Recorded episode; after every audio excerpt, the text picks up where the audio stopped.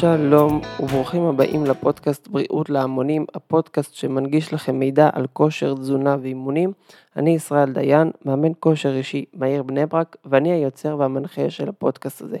בפרק היום אני הולך לדבר איתכם על מה שאני קורא לו, תחשבו שוב, תשע טעויות שחבל שלא ידעתי בתחילת האימונים שלי.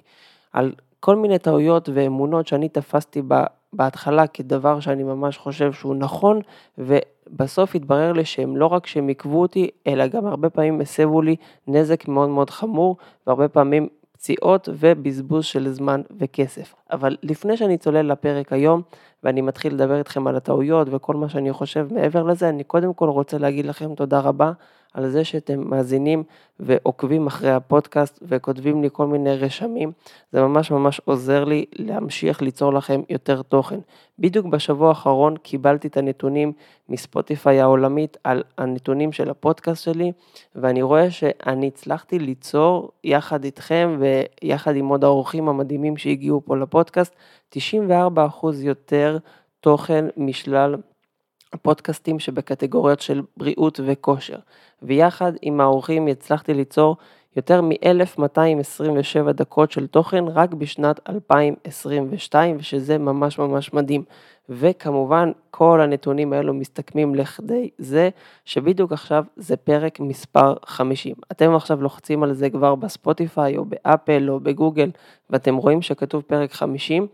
וזה ממש אותי ממש מרגש. ולמה? כי הרבה פעמים אמרו לי שהלימיט הגבוה היום של הפודקאסטים בישראל זה פרק 50. רוב הפודקאסטים לא עוברים את פרק 50. מי שמגיע ל-100 זה ממש הנדירים, ומעל 100-200 זה כבר עוד יותר ועוד יותר נדיר. אז קודם כל, תודה רבה לכם שאתם עוזרים לי להגיע לאיפה שרציתי להגיע. אני יכול להגיד שבאמת כן חלמתי שאני אגיע לפרק 50, אבל לא ידעתי עד כמה מאתגר זה יהיה, אבל בסוף, בשביל להנגיש יותר תוכן בעולם הכושר, אני רואה כמה זה חשוב, אני רואה כמה זה עוזר להרבה מתאמנים, אז לכן אני ממשיך לתת עוד ועוד ועוד ערך. אז קודם כל, תודה רבה לכם, ויאללה, בואו נתחיל קצת אה, לצלול לתוך הנושאים של הפרק. תראו, כמתאמן מתחיל, עשיתי עשרות טעויות, באמת, כאילו, יכול להיות שגם מאות טעויות. אמנם לא ידעתי אז שהן טעויות שהולכות לגרום לי לשלם ממש ביוקר, חלק בפציעות מאוד אה, קשות שאני סוחב איתה אותם עד היום, וחלק בדברים שעלו לי הרבה מאוד כסף וזמן, שגם הוא בסוף שווה כסף, אבל ככה זה עם טעויות. לפעמים מבינים רק למפרע שטעינו, ולפעמים אנחנו מבינים את זה רק אחרי שחטפנו כאפה ממש ממש חזקה. אבל בשביל שעוד רבים וטובים מכם לא יפלו לבור שאני נפלתי בו, לכן אני מקליט לכם את הפרק שלפניכם. תראו, גם היום בסוף אני עושה טעויות, ואיך שאריק הלמס, אחד המאמנים הטובים בעולם, או החוקרים הטובים בעולם, אמר, אם אתה לא רוצה לתת לעצמך כאפה על טעויות שעשית לפני שנה, שנה או שנתיים, כנראה אתה עושה אותם ממש עכשיו.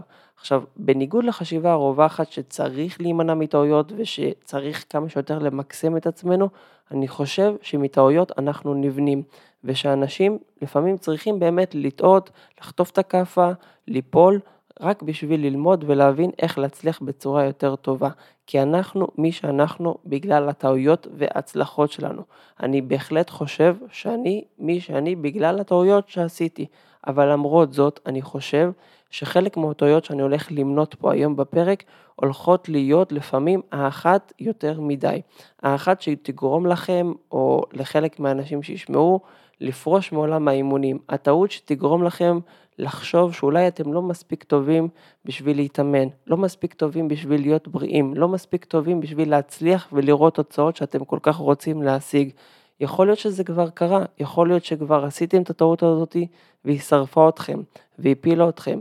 יכול להיות שיש פה איזה משהו, איזה טעות או אמונה שאתם מחזיקים בראש, שבגללו או בגללה לא השגתם את מה שרציתם, שבגללה בכל פעם שהתחלתם תהליך, נשרפתם אחרי כמה ימים או כמה חודשים. והמטרה שלי בפרק הזה היא לא לגרום לכם עכשיו להגיד, וואי, איזה טיפשים היינו, איזה דפוקים היינו, למה אנחנו חשבנו ככה, אלא להניע אתכם לחשוב מחדש. בואו נחשוב מחדש על טעויות העבר שעשינו, על האמונות שאנחנו מחזיקים עכשיו בהווה ועל המטרות שלנו לעתיד. יש משפט שמלווה אותי כבר הרבה שנים, ושמעתי אותו מדוקטור חיים שפירא, שהוא פילוסוף ודוקטור למתמטיקה, והוא הביא אותו מפרופסור ישראל אומן, חתן פרס נובל לכלכלה. והמשפט הזה אומר ככה, לחשוב שאנשים חושבים יותר מפעמיים, זו לא חשיבה רציונלית. וגם אני הרבה פעמים אומר לעצמי, וואלה, על הדעה או האמונה או איזו תפיסה מסוימת שאני עושה בחיי היום-יום שלי או באימונים שלי, לא חשבתי פעם נוספת מאז שגיבשתי אותה או שקראתי אותה. וגם לי יש טעויות שאני אומר, וואלה, אם הייתי חושב עליהן פעם אחרת, או פעם נוספת, סליחה, אולי התוצאה הייתה שונה. ולכן אני בעד לתפוס משפטים ואמונות שטבועות לנו בראש, ולחשוב עליהם בצורה קצת שונה. עכשיו אני חייב להגיד את זה מראש, לא כל דבר שלי היה טעות, זה טעות גם בשבילכם. אני לא מחזיק באיזה כדור בדולח שמנבא טעויות, עדיין לא. לא יודע, לא יודע איפה קונים את זה, אולי באמזון יש את זה, אבל מניסיוני והניסיון העשיר של מאמנים שאני עוקב אחריהם, יש לרשימה שאתחיל ממש עכשיו להגיד לכם בפרק הזה, רזומה קצת בעייתי. ואני רוצה שסוף סוף קטן לפני שאני ממש מתחיל את הפרק, אני יודע שאתם כבר מקשיבים לי 6 דקות ברצף, אז תודה רבה לכם. אז שנייה לפני שאני מתחיל את הרשימה של טעויות, לפני שאתם נכנסים לרשימה, תשאלו את עצמכם עם מה אני רוצה לצאת מהפרק. מה אתם רוצים ללמוד מהפרק? עזבו את מה שאני אומר. מה אתם רוצים ללמוד מהמידע שאני הולך להנגיש לכם. ואם אתם אומרים, שמע אחי, עזוב, הוא לא הולך ללמד אותי כלום, זה בסדר, אתם יכולים לעבור לפרק אחר בפודקאסט, או תחזרו לפרק כשתחשבו שוב על האמונה הזאת שאני לא הולך לתת לכם שום ערך, זה בסדר, הכל טוב. אז יאללה, בואו נתחיל קצת מהרשימה שהכנתי לכם. אז הרשימה היא תשע טעויות או אמונות, איך תרצו לקרוא לזה, שחבל שלא ידעתי כשהתחלתי להתאמן. הטעות מספר 1 או החשיבה מספר 1 זה המשפט שהולך ככה, אני קודם כל אתחיל לבד, ואז כשאני אראה שאני מצליח להתמיד ויש תוצאות, אני אשקיע במאמן. את המשפט הזה אני אמרתי לעצמי כמעט שנה ומשהו לתוך תהליך האימונים שלי, ואני לגמרי מבין אותו גם כלכלית וגם שכלית. למה להשקיע במאמן או בליווי אם אני לא באמת רואה התקדמות ומתמיד? קודם כל אני אהיה רציני, ואז אחרי זה אני אשקיע באימונים במאמן כושר. אבל בואו שנייה אחת נחשוב על המשפט הזה שוב. יש פה סוג של ביצה ותרנגולת. הרבה פעמים אנשים אומרים, תשמע, אני קודם כל אתחיל להתאמן, אני אהיה בחדר כושר כמה חודשים, אני אראה איך אני מתקדם, ואז אני אלך אליך ואני אבוא אליך להתאמן, או אני ארכוש איזה תוכנית אימונים בעלות מסוימת, אני אקח איזה ליווי אונליין, לא משנה מה. ואז אני אומר, רגע, אם אתה באמת תצליח להתמיד ולראות תוצאות, אז אתה לא תבוא למאמן, כי אתה חושב שאתה יודע הכל, אתה חושב שהמצאת איזה שיטה, אתה חושב שאתה למדת את כל מה שצריך, כי עובדה שיש לך עכשיו תוצאות. איך יכול להיות שפתאום התחלת להתאמן והשגת תוצאות? זה אומר שאתה די חכם לנהל את עצמך לבד. אז אם אתה תראה תוצאות, אתה לא תבוא למאמן, או לא תלך לשאול אנשים אחרים, או לשמוע פודקאסט על כושר ותזונה, כי הרי אתה כבר יודע את הכל. או את יודעת את הכל, אני מדבר פה בלשון הזכר רק בגלל טעמי נוחות. אז יש פה סוג של ביצה ותרנגולת שקצת סותרת את עצמה. מה זאת אומרת? הרבה אנשים גם לא מצליחים להתמיד בגלל שהם אף פעם לא הלכו למאמן או אף פעם לא הבינו איך לשים כל מיני מטרות וכל מיני תוכניות בצורה הרבה יותר טובה. הרבה הרבה אנשים מתחילים להתאמן, אנחנו רואים את זה כל אחרי החגים, כל תחילת חורף, כל תחילת קיץ, אנשים מתחילים להתאמן, ואז אחרי שבוע, שבועיים, חודש, חודשיים, נשרפים ומבטלים את המנוי או מפסיקים להגיע לחדר כושר. ולמה זה קורה? כי הם לא מצליחים לשים את המטרות שלהם ואת התוכניות שלהם בצורה טובה ומותאמת לאורח החיים שלהם. אז אם אתם רוצים להצליח ובאמת לראות תוצאות, אתם קודם כל צריכים להתחיל הרבה פעמים עם סוג של ליווי. עכשיו אני כבר אומר, לא כולם צריכים להתחיל עם סוג של ליווי, יש חבר'ה שיש להם משמעת עצמית ויש להם ידע מספיק בשביל להתחיל להתאמן בצורה אה, לבד, בלי עכשיו סוג של ליווי ולשלם כסף. אני אומר את זה מראש, אבל לפי מה שאני רואה בשטח, הרבה מתאמנים פשוט מפספסים את הפוטנציאל שלהם, ויכול להיות שזה גם אתם עכשיו ששומעים, מפספסים את הפוטנציאל שלהם להתאמן ולהשיג תוצאות באמת באמת טובות, רק בגלל שהם לא מוכנים לוותר על האגו שלהם, להגיד וואלה אני לא מכיר את התחום הזה. וואלה יכול להיות שמאמן כושר כן יקפיץ לי את התוצאות, ואני רוצה לספר לכם שלושה אפילו ארבעה מתאמנים שאני מלווה בחצי שנה, שנה האחרונה בסטודיו שלי, שבאמת הגיעו אליי לפעמים אחרי כמה פעמים שהם היו בחדר כושר ולא ראו תוצאות. התחילו כמה חודשים, לא ראו תוצאות, הפסיקו שנה, התחילו עוד פעם, ואז הגיעו אליי, ואני יכול להגיד לכם שההתקדמות שלהם בחודשיים, שלושה, ארבעה ואפילו שישה חודשים הראשונים הייתה פשוט פסיכית שאפילו אני לא הצלחתי. חבר'ה שירדו עשרות קילוגרמים, עלו באחוזי הכוח שלהם בצורה מטורפת, כאילו אני מדבר על 600-700 אחוז במשקלי העבודה שלהם ברגליים ובסקווטים, ואני הייתי בהלם, גם אני כאילו כמאמן לא ראיתי את ההתקדמות הזאת. עכשיו, למה אני לוקח את המקרים האלו? עכשיו, שוב, יכול להיות שזה מקרה קיצוני שהתאספו בדיוק אצלי והטיית השורדים וכל מיני דברים כאלו, אבל יכול להיות שזה גם אתם. יכול להיות שאתם עכשיו נמצאים בחדר כושר ואתם מנסים להתניע את התהליך שלכם ואתם סתם מנסים עכשיו לבד להתחיל אימונים ולראות תוצאות ואז אחרי זה להשקיע במאמן כושר שיכול להיות שאתם צריכים לעשות הפוך. חצי שנה ראשונה לבנות בסיס טוב. בוא נחשוב על זה שנייה אחת בהיגיון. הרי כשאנחנו בונים בית אנחנו רוצים קודם כל קבלן שיגיד לנו כמה בטון אנחנו צריכים, איך לבנות את הבית, איפה היסודות צריכות להיות. אחרי זה אנחנו מביאים מעצבי פנים, אנחנו לא כל היום קודם כל אומרים, אני אבנה את הבית איך שבא לי, אני לא יודע איך לבנות בית, אבל אני אעשה מה שבא לי, אני אלמד מיוטיוב, ואני אראה איך בונים בתים, ואז אחרי זה אני אקח מהצוות פנים ואני אגיד לה, את שומעת? בואי תסדרי לי את זה שהבית יהיה יפה. היא תגיד לך, אדוני, שמת את כל העמודים עקום? התקרה עוד שנייה נופלת, הכל פה דפוק. זה בדיוק העבודה של מאמן כושר שפוגש הרבה פעמים מתאמנים אחרי שנה, שנתיים, שלוש בחדר כושר, הוא צריך לעשות סוג של פינוי-בינוי, לפנות את כל הבניין הישן ולבנות מחדש את כל האמונות, את כל החשיבה, את כל הטכניקה, ואז זה לוקח הרבה יותר זמן ולפעמים הרבה יותר כסף, והרבה פעמים גם הבן אדם מגיע פצוע, גם נפשית וגם פיזית, בגלל שהוא סוג של מתוסכל מעצמו והוא רואה פחות תוצאות והוא לא מאמין שבאמת המאמן ייקח אותו לאיפה שהוא רוצה להשיג. אז אני עשיתי את זה על עצמי ובאמת סתם נכוויתי ואחרי כמה זמן הבנתי שכמו שאמרתי עם המשל של הבסיס והבניין, אני חייב קודם כל לבנות בסיס ונכון זה עולה כסף, נכון זה מצריך ממני הרבה השקעה והורדה של האגו שלי ולהבין שאני לא מכיר ויודע הכל, אבל זה משתלם כי כמה שווה לכם שנה של אימונים? כמה שווה לכם הגוף שאתם כל כך רוצים להשיג אותו? כמה שווה לכם הבריאות שלכם? ולפי זה תלמדו האם אתם, ותחשבו האם אתם מוכנים להשקיע קצת במשהו אחר, באיזשהו ליווי אחר ולחשוב קצת אחרת על מה שעד עכשיו חשבתם שמתאים לכם. אז זה היה הטעות או האמונה מספר אחת. הטעות מספר 2 זה המשפט הזה, אני אחכה שאוכל להתאמן שלוש פעמים בשבוע, כי בפעם אחת בשבוע לא שווה לי להשקיע.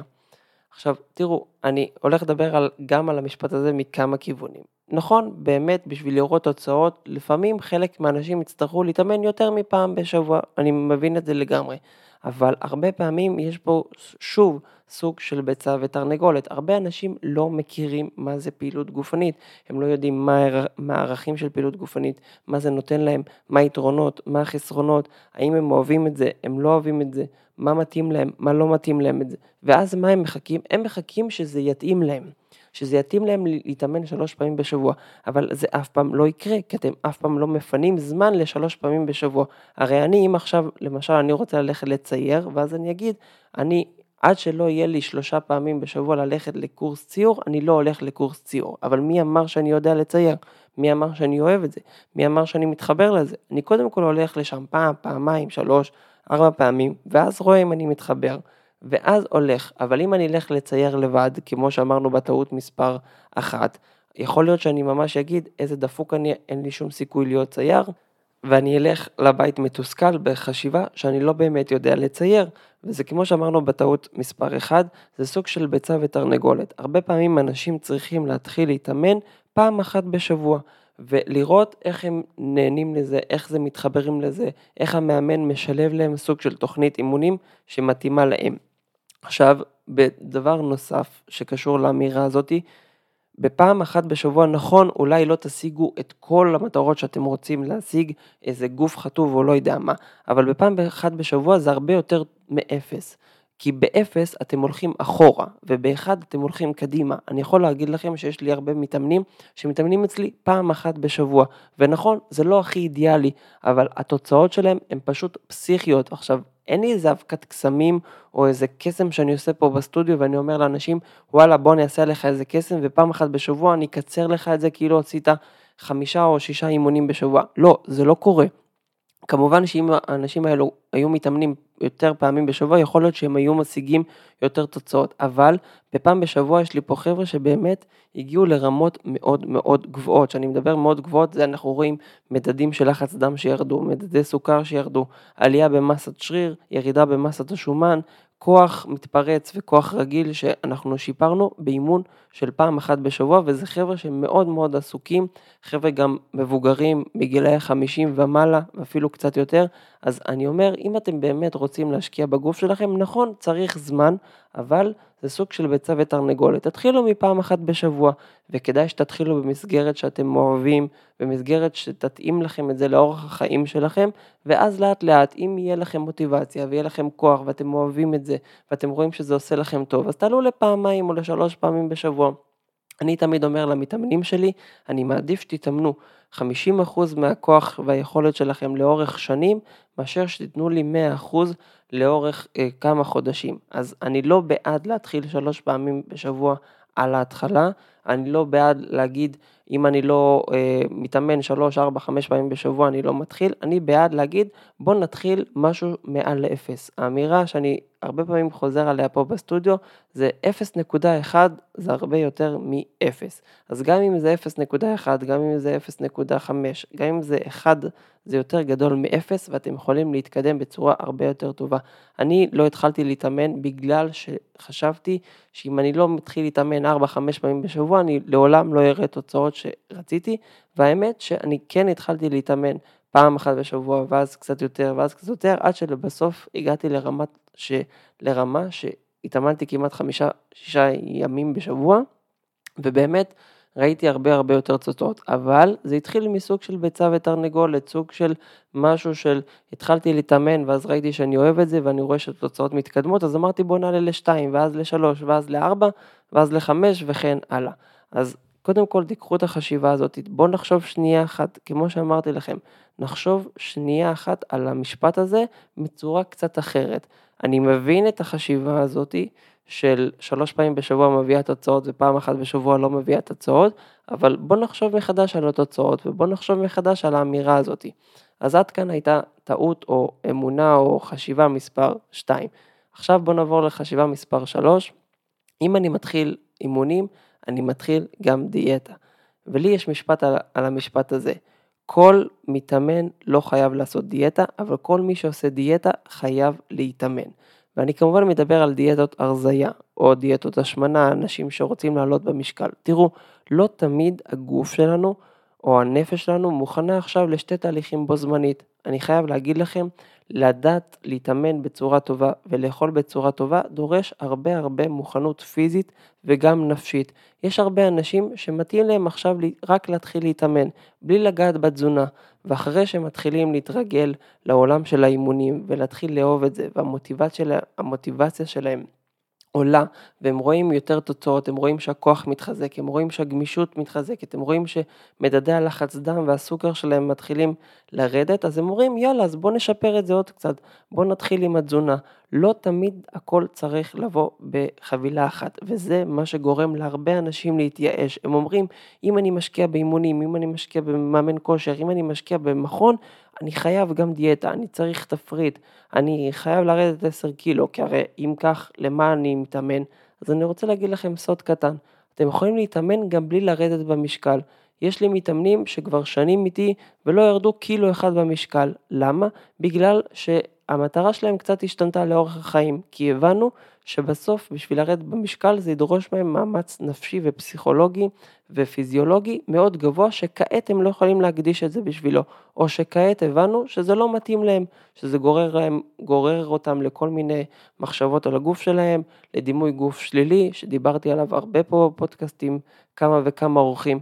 אז אם אתם רוצים להתחיל להתאמן וגם להתחיל לשפר את התזונה שלכם, זה נהדר, אבל קודם כל תראו שאתם באמת מתאימים לזה, שזה באמת יושב לכם טוב על האורח החיים, כי אני יכול להגיד לכם באופן אישי, זה לפעמים מאוד קשה. למשל, אני כאבא טרי, יכול להגיד לכם שהייתי בתהליך גם של סוג של חיטוב וגם של אימוני כושר, וזה היה קשה, כי בסוף אתה צריך גם לארגן את התזונה שלך, גם לארגן את האימונים שלך, תוך כדי סדר יום עמוס באימונים בסטודיו, ולא לישון בצורה כל כך טובה כי אתה אבא טרי או הורה טרי, אז אם את או אתה עכשיו עמוסים בעבודה, ואתם אומרים וואלה אני יכול לפרגן לעצמי פעמיים בשבוע להתאמן אצל מאמן כושר, שבאמת יקרא אותי, אני אגיע עם סכין בין השיניים.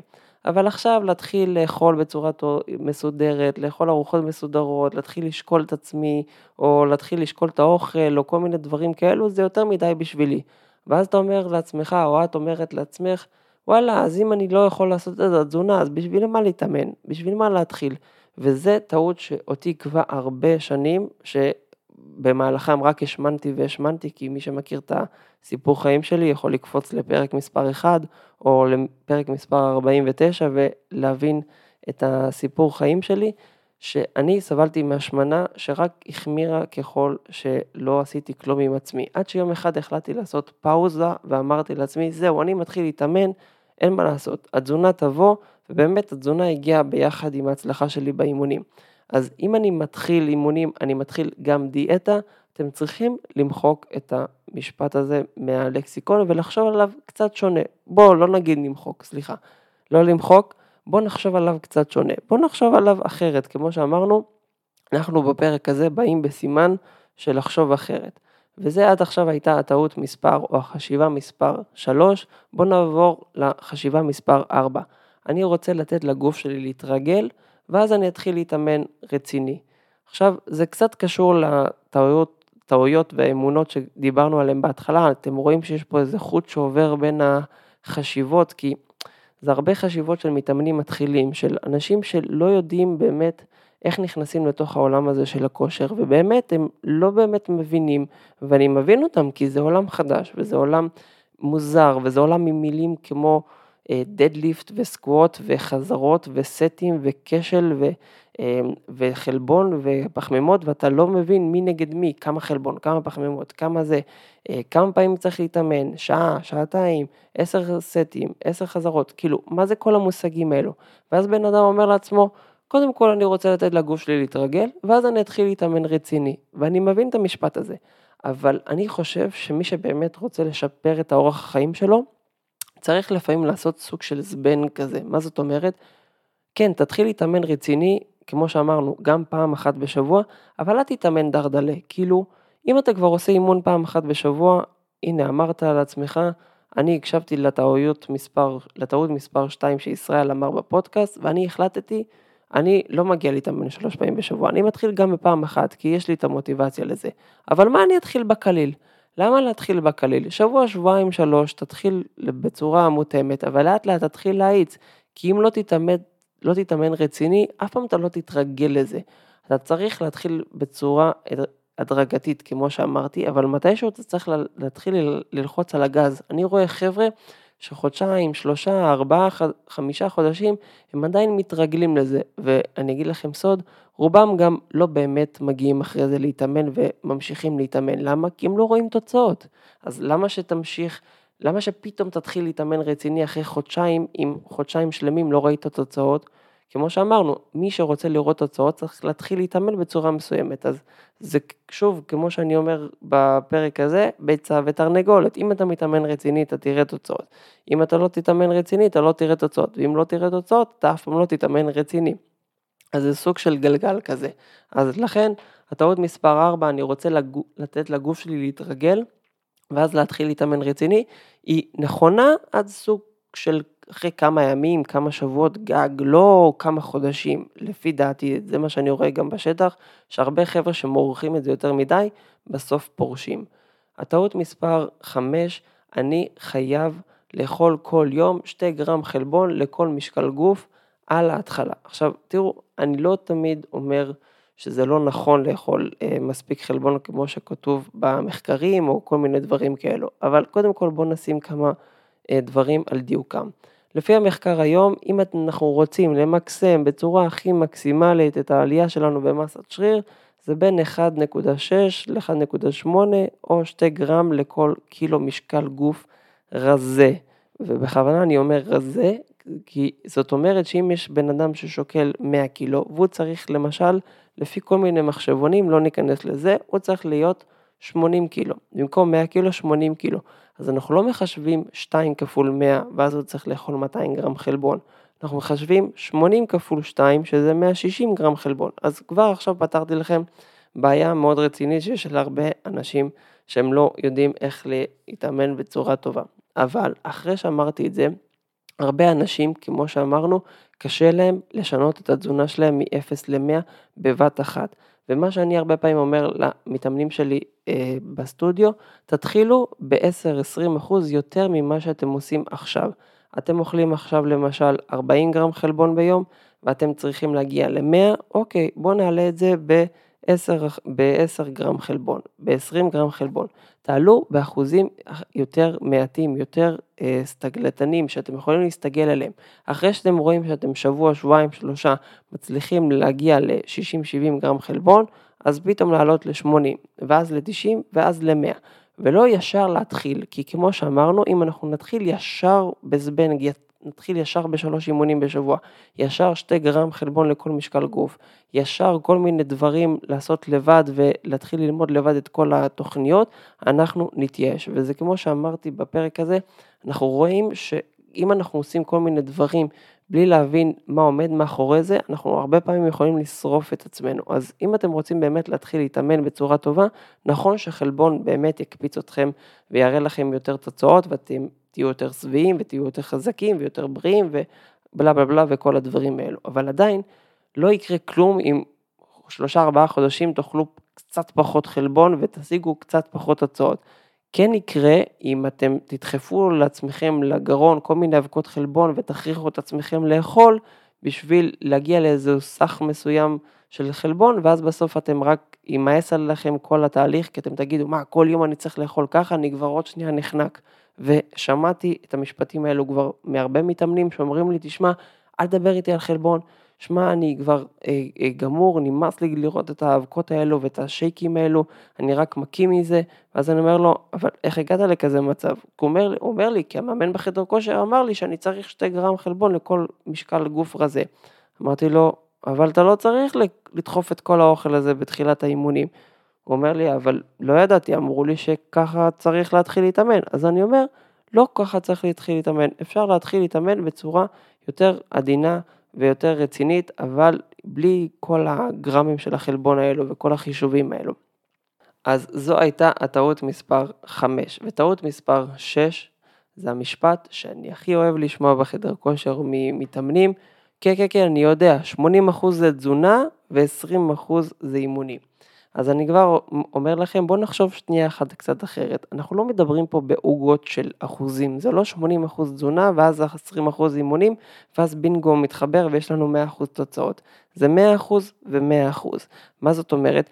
אם לא ניתן 100 אחוז באימונים שאנחנו רוצים לשם המטרות שלנו, ואני שוב, שוב מדגיש, לשם המטרות שלנו, ואנחנו לא ניתן 100% מהתזונה שלנו לשם המטרות שלנו, אנחנו לא נשיג את התוצאות שאנחנו רוצים.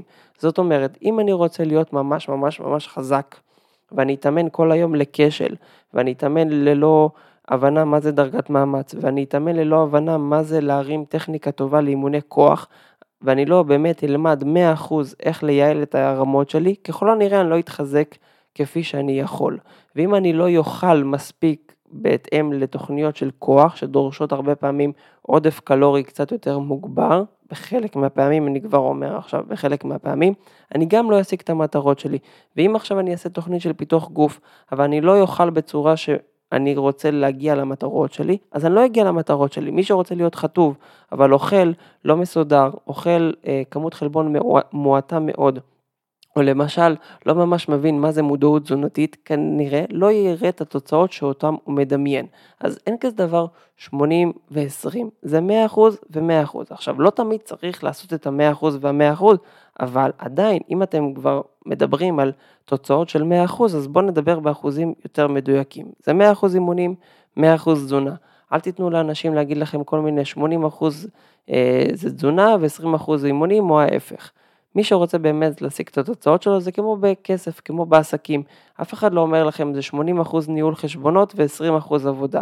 זה עובד קצת אחרת, אומרים לך זה 100% ניהול חשבונות ו-100% עבודה.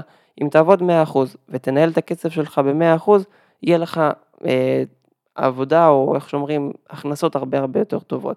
אז זה טעות מספר 6 שהרבה אנשים נופלים בה וחבל בוא נחשוב עליה קצת אחרת. טעות מספר 7 זה אמירה שאני הכי אוהב, שמתאמנים מגיעים אליי לסטודיו בפעם הראשונה, זה המשפט הזה, תמיד זה נפתח ככה.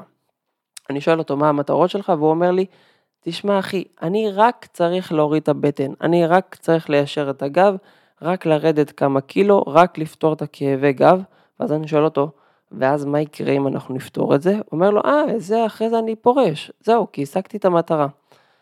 ואז אני שואל אותו, רגע, אז למה הגעת אליי? אומר, הוא אומר לי, מה הבעיה? יש לי בעיה, אני רוצה שתפתור. אז תראו, להסתכל על התהליך של דיאטה או של אימונים כתהליך של תחילה וסוף, זה תחילת הסוף של התהליך שלכם, וזה תחילת הסוף של התוצאות שלכם. וזה מה שהולך גם לייאש אתכם. למה? כי אנחנו כל הזמן מחכים לסוף, אבל אין סוף. זה אורח חיים, אתה רוצה לבנות גוף יותר טוב, אתה רוצה להוריד את הבטן, את רוצה להוריד את הצדדים, את רוצה להיראות הרבה יותר טוב, את רוצה להרגיש הרבה יותר חיונית, זה תהליך וזה אורח חיים. אני שואף שהמתאמנים שלי יסתכלו על האימונים שלהם כעל חלק מאורך החיים, מאורח החיים שלהם, לא כעל בעיה שצריך לפתור. זה לא סתימה בניאגרה של השירותים או מקרר שהתקלקל. אני לא אינסטלטור. מאמן כושר הוא לא אינסטלטור, הוא לא מגיע עכשיו פותר סתימה והולך, שילמתם לו ביי ביי עד הסתימה הבאה. זה מישהו שבא לשנות לכם את אורח החיים שלכם. אז גם כשאתם הולכים לתזונאי, זה לא רק בשביל להוריד את הבטן. אוקיי, הורדתם את הבטן, ואז הלכתם, חזרתם לאורח החיים הרגיל, שגרם לכם להעלות את השומן בבטן. אז מה קרה? אתם כל פעם תשימו פלסטר ותורידו, שימו פלסטר ותורידו, הפצע לא יתרפא. אותו דבר פה. לא להסתכל על בעיה, אלא להסתכל כמכלול. הרבה פעמים מתאמנים מגיעים אליי ואומרים לי, שמע, אני רוצה להוריד את הבטן, עכשיו, עזבו את הקטע הזה של האם אני עכשיו מטפל באנשים שצריכים רק להוריד את הבטן, אני חושב שצריך ללכת לתזונאי, אבל בוא ניכנס שנייה אחת לדבר הזה. הם אומרים לי, אני רק צריך להוריד את הבטן, אני רוצה ליישר את הגב, אני רוצה אה, לרדת כמה קילו. ואז אני מסתכל על הבעיה ואני אומר, בוא נראה מאיפה היא התחילה. ואז אני עובר על הבן אדם, על האורח החיים שלו, ואני רואה שהוא פותח את הבוקר עם איזה אקסל וסיגריה, ואז אחרי זה איזה קורסון עם קפה, ובצהריים הוא תוקע, או אוכל יותר נכון, סליחה שאמרתי את המילה תוקע, אוכל איזה בגט אה, שניצל פה באחד המסעדות פה באזור, ואז בערב הוא מסיים עם עוד איזה אקסל וקערת קורנפלקס. ואז מה אני רואה? שאין פה אוכל מזין, אין פה אוכל מסודר, הבן אדם לא אוכל בצורה שמתאימה לגוף שלו, הוא לא מתאמן, הוא לא זז, הוא כל היום ברכב.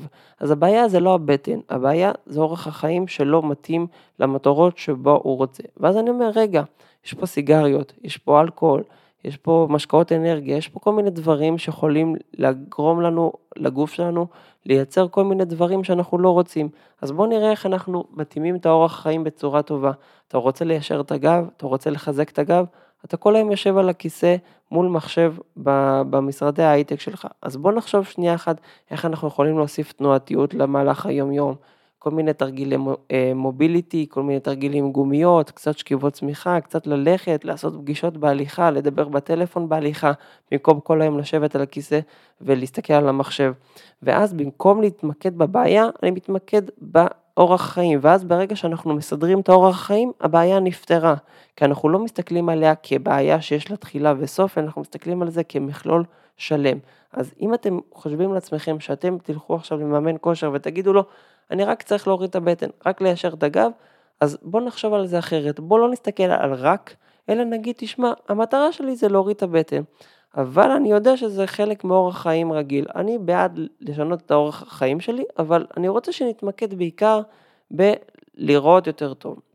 זה בסדר, כשאני התחלתי להתאמן, אני אמרתי לעצמי, אני רוצה להוריד את הצדדים, אני רוצה להוריד את הצמיג הזה שיש לי בבטן. ואומנם אני הצלחתי להוריד אותו, ואחרי זה הוא עלה, ואחרי זה הוא חזר, זה לא משנה, סיפור אה, בפני עצמו, אבל בסוף אני הפכתי את זה לסוג של אורח חיים. אתם חושבים שבהתחלה ישר עשיתי את זה כאורח חיים וחשבתי שזה מה שהולך להוביל אותי בחיים, ממש לא. אני ראיתי מול העיניים שלי רק תוצאות. אני אמרתי, אני רוצה לרדת במשקל, זה לא מעניין אותי מה יקרה בדרך. ובאתי מלא מסת שריר ונפצעתי בידיים ונפצעתי בכתף, וגם עשיתי לעצמי הרבה הרבה טעויות, אבל לי היה בראש סוג של מטרה, אני משנה את האורח החיים שלי, והמטרה שלי היא ירידה במשקל. בסוף הצלחתי, אבל הרבה מתאמנים נשרפים מזה, הם נשרפים מזה בגלל שהם מתמקדים רק בבעיה ולא בשינוי אורח חיים כמו שאני עשיתי וכמו שהרבה מתאמנים שלי עושים.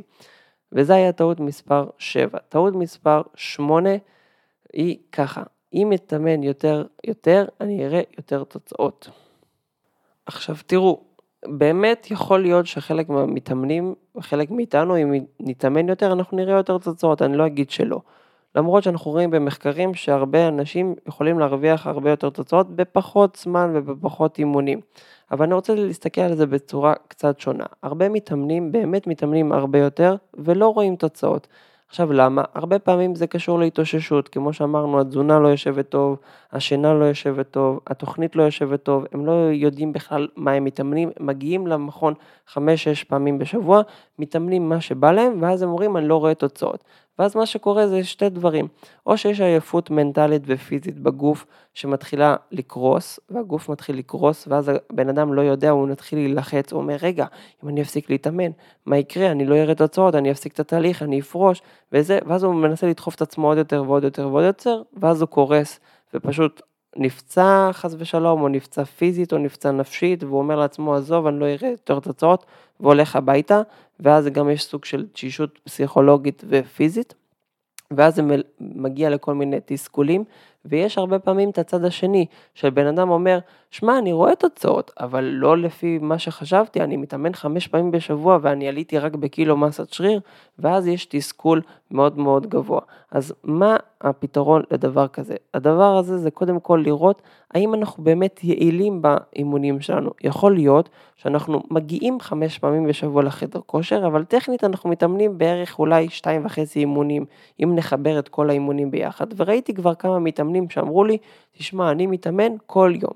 ואז אני מסתכל ואני אומר להם, אתה מתאמן כל יום במשך שנתיים וזה התוצאות שהגעת עד לפה, או זה הטכניקה שיש לך אחרי שנתיים, אז הוא אומר לי, כן אחי, אני מדבר עם חברים, אני מסתובב, אני עושה כל מיני זה, אבל אני כל יום שעתיים במכון. ואז אני אומר לו, תשמע, אתה לא צריך להיות כל יום שעתיים במכון, אני יכול להוביל אותך לתוצאות גם משעה במכון, שלוש פעמים בשבוע, אתה לא צריך להיות כל היום במכון. ואז הוא אומר לי, אבל איך יכול להיות? אני חייב להתאמן הרבה, כי אם לא, אני לא אצליח להשיג את התוצאות. ואז אני מראה להם שאפשר לעלות במסת שריר גם בפחות אימונים פר חודש. אז אני הרבה פעמים כשאני התחלתי להתאמן, התאמנתי לפעמים גם 6-7 פעמים ב, ב, ב, בשבוע, ריצות ואימוני כוח ושחייה וזה, העיקר להשיג כמה שיותר תוצאות.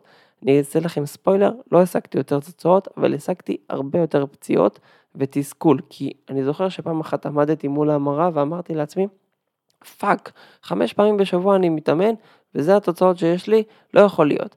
ואז מה עשיתי? הלכתי למאמן שלי ושיקפתי לו את מה שאני חווה והבנתי שאין מה לעשות, אני כנראה יותר מדי מבזבז אנרגיה בחדר כושר, אני לא מתאמן ברמה גבוהה, ולאט לאט ייעלתי יותר את האימונים שלי. אז אם אתם רוצים באמת לייעל את האימונים שלכם, אתם רואים שאתם מתאמנים הרבה ולא רואים תוצאות, או שאתם מתוסכלים, בואו קצת להבין, בואו נבין ביחד איך התוכנית שלכם בנויה. יכול להיות שאתם צריכים לעשות סוג של דילוד, סוג של חופשה, שזה סוג של חופשה קטנה בתוך ה, התוכנית אימונים. יכול להיות שאתם לא החלפתם תרגילים הרבה זמן, יכול להיות שהטכניקה שלכם לא יושבת טוב, יכול להיות שהשינה לא טובה, יכול להיות שהתזונה לא טובה. בואו נסתכל על זה קצת שונה, כי אני רואה הרבה חבר'ה שמתחילים להתאמן הרבה ואז מתייאשים. אז חבל וחבל סתם לשרוף את הגוף שלנו בצורה כזאת קשה שלא תמיד מובילה אותנו לתוצאות שאנחנו רוצים. אז עד לפה היה הטעות מספר 8. ועכשיו אני עובר לטעות האחרונה או לחשיבה האחרונה שהיא מספר 9 וזה התמקדות בכאן ועכשיו יותר מדי ואני הולך להסביר את זה. הרבה פעמים מתאמנים רואים רק את הכאן ועכשיו וזה בסדר כמו שאמרתי אני מבין את האמירות האלו אני גם חושב ככה גם אני נופל בזה הרבה פעמים וגם אני הרבה פעמים אה, אה, אמרתי למאמנים שלי שמע אני לא רואה תוצאות אני לא מתקדם אני לא זה ותודה איך שאומרים תודה לאל שהיה לי מאמנים מספיק טובים כדי להרגיע אותי ולהגיד לי, תשמע, זה המצב, זה מה שיש, בואו נסתכל איך אנחנו יכולים לייעל את זה, ואם אנחנו נפרוש, אנחנו, אנחנו רק נזיק לעצמנו, כי אם אנחנו נפרוש, אנחנו לא נראה יותר תוצאות, אנחנו נראה פחות תוצאות. אז בואו נסתכל שנייה אחת על האמירה הזאת של על הכאן ועכשיו. הרבה פעמים מתאמנים אומרים לי, תשמע, אני עכשיו לא רואה תוצאות, אני לא מרגיש את השריר, אני, אה, כאילו, כל התוכנית מתמקדת רק בשבוע הקרוב, בשבועיים הקרובים, ולכן הרבה פעמים הם נשרפים. למה? כי הם מנסים לדחוף כמה שיותר עבודה, כאילו הם עוד שבועיים מתחרים באיזה פיתוח גוף, כאילו עוד שבועיים מחכה להם איזה משהו, כאילו בפסח הם צריכים להיות 80 קילו, כאילו בקיץ הם חייבים להיות 60 קילו, ואז אני אומר לו, רגע, ומה יקרה אם שבועיים אחרי פסח אתה תרד במשקל? ומה יקרה אם עוד, אם בסוף הקיץ אתה רק תראה קצת יותר חטוב? ואז הוא אומר לי, לא, לא, אני חייב להיות לקיץ, ואז אני שואל אותו, למה? למה אתה מתמקד ביעד הכל כך קרוב? למה אתה מתמקד בדבר שכל כך קרוב אלינו, שרוב הסיכוי שאנחנו לא נשיג את התוצאות האלו עד אז? ואז אין תשובה לזה. למה? כי הרבה פעמים אנשים רוצים להשיג מהר כל מיני דברים, ולכן הם מתמקדים בכמה מטרים קדימה, במקום להסתכל על התוכנית הגדולה. במקום להסתכל על כל התוכנית מלמעלה, ודיברתי על זה בפרק של שקראתי לו הכלל שעזר לי לקבל החלטות בצורה הרבה יותר טובה ורגועה, שקוראים לזה כלל ה-10-10. 10, שלוש פעמים 10, שאנחנו מסתכלים על איך, איך הדברים והתוכניות שלנו ישפיעו עלינו בעוד עשרה ימים, עשרה חודשים ועשר שנים. ואני יכול להגיד לכם שיש לי הרבה מתאמנים שלמשל אמרו לי, אני לא רואה תוצאות עכשיו. אני אומר לו, תשמע, אנחנו בונים את התוצאות עכשיו, אתה תראה את התוצאות עוד עשרה חודשים. אני מסתכל על התוכנית במבט יותר גדול, כי אתה עכשיו לא רואה את ההתקדמות שלך, כי אתה עכשיו מסתכל על הכאן ועכשיו, אתה לא רואה ממש את ההתקדמות בצורה גדולה, אבל בגלל שאני רואה את התוכנית שתכננתי לך, אני רואה לאיפה אנחנו יכולים להגיע, לאיפה אתה הולך להגיע. וזה גם מה שהמאמנים שלי ראו עליי, אבל אני עצמי לא ראיתי. עכשיו, אתם יודעים, אחד הדברים הכי קשים לי גם היום, זה להסתכל על התמונה הגדולה. אם זה בראייה עסקית, אם זה בראייה תזונתית, אם זה בראייה של אימונים, הרבה פעמים גם לי קשה להסתכל קדימה. אני אומר, וואלה, בא לי לגוון, בא לי לדחוף, בא לי לשרוף את עצמי, בא לי לתת עוד איזה אימון, איזה פוש, ואז אני מסתכל על התוכנית ואני אומר, רגע, יש לי חמישה שבועות של תוכנית. אם אני אשרוף את עצמי עכשיו בשבוע הראשון, מה יקרה בשבוע השני? מה יקרה בשבוע השלישי? ואז אני עוצר את עצמי. אז גם אני הרבה פעמים היום חוטא בזה ואומר, וואלה, בוא, בוא נעשה כל מיני דברים כאלו. אז אני רוצה שגם אתם תחשבו על זה. האם אתם מסתכלים על הכאן ועכשיו יותר מדי, ולא מתמקדים בתוכנית הארוכה. עכשיו, אין לי בעיה להיות סוג של מיינדפולנס ולהתמקד בכאן ועכשיו וליהנות ממה שיש לנו, אבל רוב האנשים שמתמקדים בכאן ועכשיו מתמקדים בלשרוף את עצמם כאן ועכשיו בשביל תוצאות של העתיד הקרוב. אני מקווה שהעברתי את המסר בצורה טובה, כי אני רואה שקצת קשה לי להכניס אותו לסוג של תבנית מסוימת של הסבר, אבל בסוף מה שאני רוצה שאנשים ייקחו מהתובנה הזאת זה שלפעמים התוכנית היא הרבה יותר גדולה, היא לא רק איזה משהו של שבוע, שבועיים קדימה או חודש, חודשיים קדימה, אנחנו מסתכלים הרבה הרבה יותר קדימה, ואני יכול להראות לכם סרטון או דוגמה מתאמן שלי פה בסטודיו, שלמשל כשהוא היה, אה, הגיע אליי במשקל עודף, הוא אמר לי, אבל אני לא רואה תוצאות, אני לא רואה שהידיים שלי גדלות, ואני לא רואה ששרירי הבטן שלי גדלים, ואני לא רואה את הרגליים שלי גדלות, ואני אמרתי לו,